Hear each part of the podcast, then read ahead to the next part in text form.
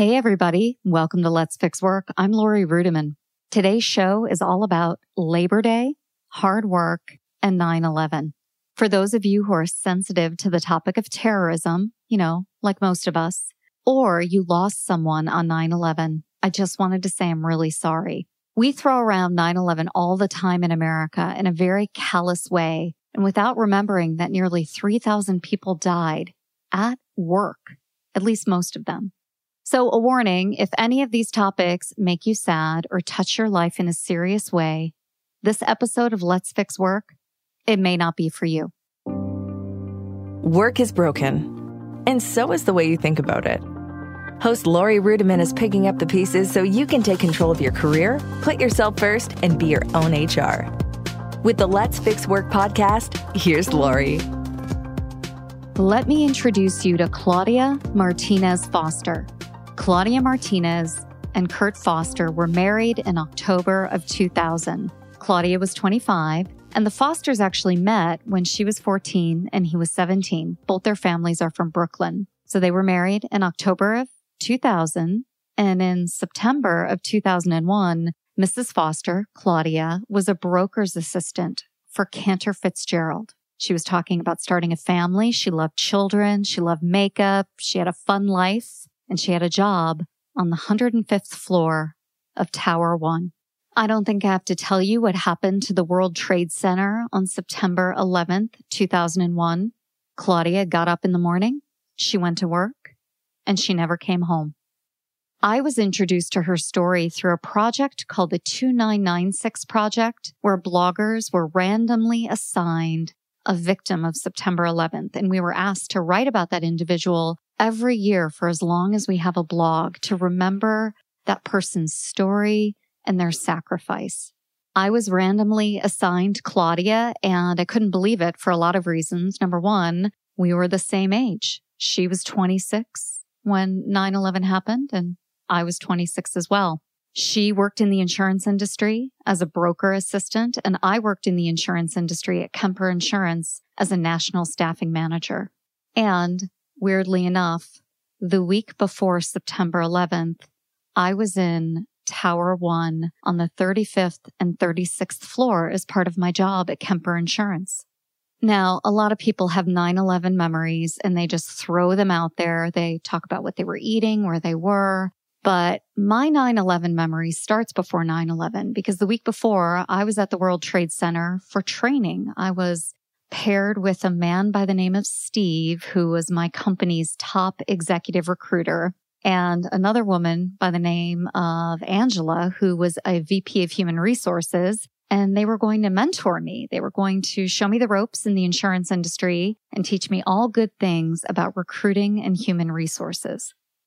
I had never been to New York City before. I was just some corn chip Midwestern girl working in human resources. I was so new to Kemper Insurance that I didn't even have a corporate credit card. I had to ask my husband to loan me money because I had no credit actually at the age of 26, thanks to student loans. And so I took some cash and I had like a credit card with like maybe a couple of hundred bucks on there, but I was paying cash for everything.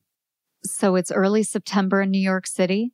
It's beautiful. And I roll into the World Trade Center Marriott and I check in and Steve and Angela show me a really great time. Not only do they give me great orientation about Kemper Insurance, but they're going to show me a little bit of New York. And so they put me in an office where I will be on future visits. They tell me this is where you're going to sit. This is where you're going to learn about what it's like to work in the world of insurance. And my office overlooks the Statue of Liberty. I mean, thinking back on it, it takes my breath away. And then we go out to lunch and we have a fantastic lunch and they're like, let's not rush back to the office. Let's go up to Windows on the World. And so we take the elevator all the way up to the top of the World Trade Center and we just get a phenomenal view and we have a drink. It was so beautiful. Then right after work, you know, like five o'clock, 530, they say, before we go to dinner, let's go have a drink. And so we go out to the beautiful harbor that used to be next to the World Trade Center buildings. And we sit down by the water and the sun is shining and I'm wearing my sunglasses and we have a drink out there. And I just think, oh my God, this is the corporate life. I have totally made it. I'm going to brag about this to all my friends. I am finally a human resources executive. Later that evening, I take a taxi and I go to the Empire State Building by myself because I figured this is my first trip to New York. What am I going to do? I got to see the Empire State Building. And I ride all the way up. And again, it's a beautiful evening. And I get up there and I look out at the World Trade Center from the Empire State Building. And I really just felt like I was having the ultimate New York moment. I came back from that trip on Friday, had the weekend off, went to work on Monday and woke up on Tuesday, September 11th, late. I was in Chicago at the time, got my stuff together, got in my car, hit the highway, was on the Kennedy near the airport in Chicago, and the news came in that the towers had been hit. The first plane went in. And then the second plane went in by the time I got to work. And it was just an absolutely horrific moment. Not only had I just been there, but I had made a whole bunch of new friends besides Steve and Angela. And we had over 200 employees in that location. So my VP of human resources called an emergency meeting and we were assigned a phone tree because these are the days before cell phones, before text messaging, before social media. We had to get old school and we had to call and we were not allowed to stop calling until we found the person and either physically talked to them or talked to a member of law enforcement who could confirm whether or not they were alive or dead. So I worked the phones all day long and I called people. I called their family members and I couldn't just take the word of a mother or a cousin who said, Oh, no, no, I talked to so and so. They're alive. I had to physically talk to that person.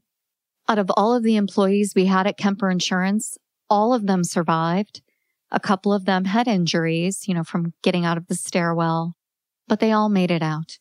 One of the things that saved so many people on September 11th, if you can believe this, is that it was an election day and people in the city of New York were voting. They were early voting in the morning. And so many of our employees weren't even in the building because they had been at the polls casting a ballot for the mayor of New York City. I was so grateful that everybody at Kemper Insurance survived. What a blessing, a blessing for them and for their families. But it wasn't a blessing for Claudia Martinez Foster and the thousands of people who woke up that morning and were simply doing their job and died in the line of fire in a global war of terrorism. I think about all the people I met during that previous visit to the World Trade Center, people in the elevators, people working at Windows on the World, people working at restaurants, at the gift shop, people going up to work on the top floors, many of them gone, gone for what is essentially a stupid reason. They lost their lives because they went to work. People at the Pentagon at work. Commuters on the airplanes at work. The flight crew, the flight staff, workers. All of them, like you and me, putting in the hours, going to work, maybe not even enjoying their jobs. And it's just cut short. Claudia Martinez Foster was 26 years old. I mean, at 26, you have barely started to live your life. Her obituary said that she loved children and she wanted a family, but who knows what her life would have been. She could have traveled the world in a job at Cantor Fitzgerald. She could have seen so much. She could have had a lot of children. She could have volunteered.